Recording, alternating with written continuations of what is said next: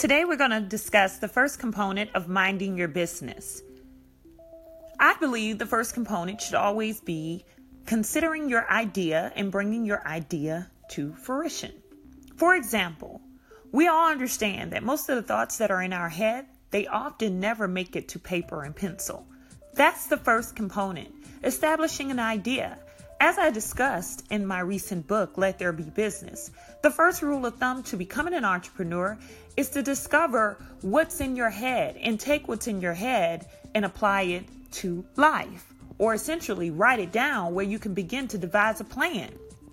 But most importantly, going back to the idea, we all have ideas and we all have dreams and wishes that we hope to one day achieve. However, this cannot be done just by eliminating the process of taking that idea from your head and placing it on pen and paper. Once you write your ideas out, you can counter a sense of the direction that you need to go in, or who you need to connect with, or what avenues you need to take to ensure that becoming an entrepreneur is just not a figment of your imagination.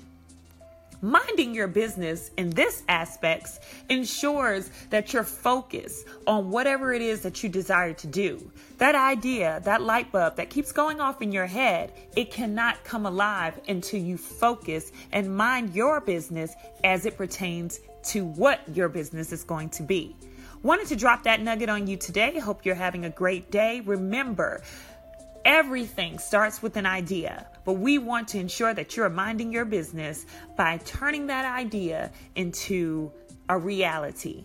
So today I encourage you write down all your ideas that you have in your head and we're going to do this journey together. We're going to mind our business. And by the time we finish minding our business, we'll actually have a business and we'll be on that great success to entrepreneurship. Enjoy your day. Thank you.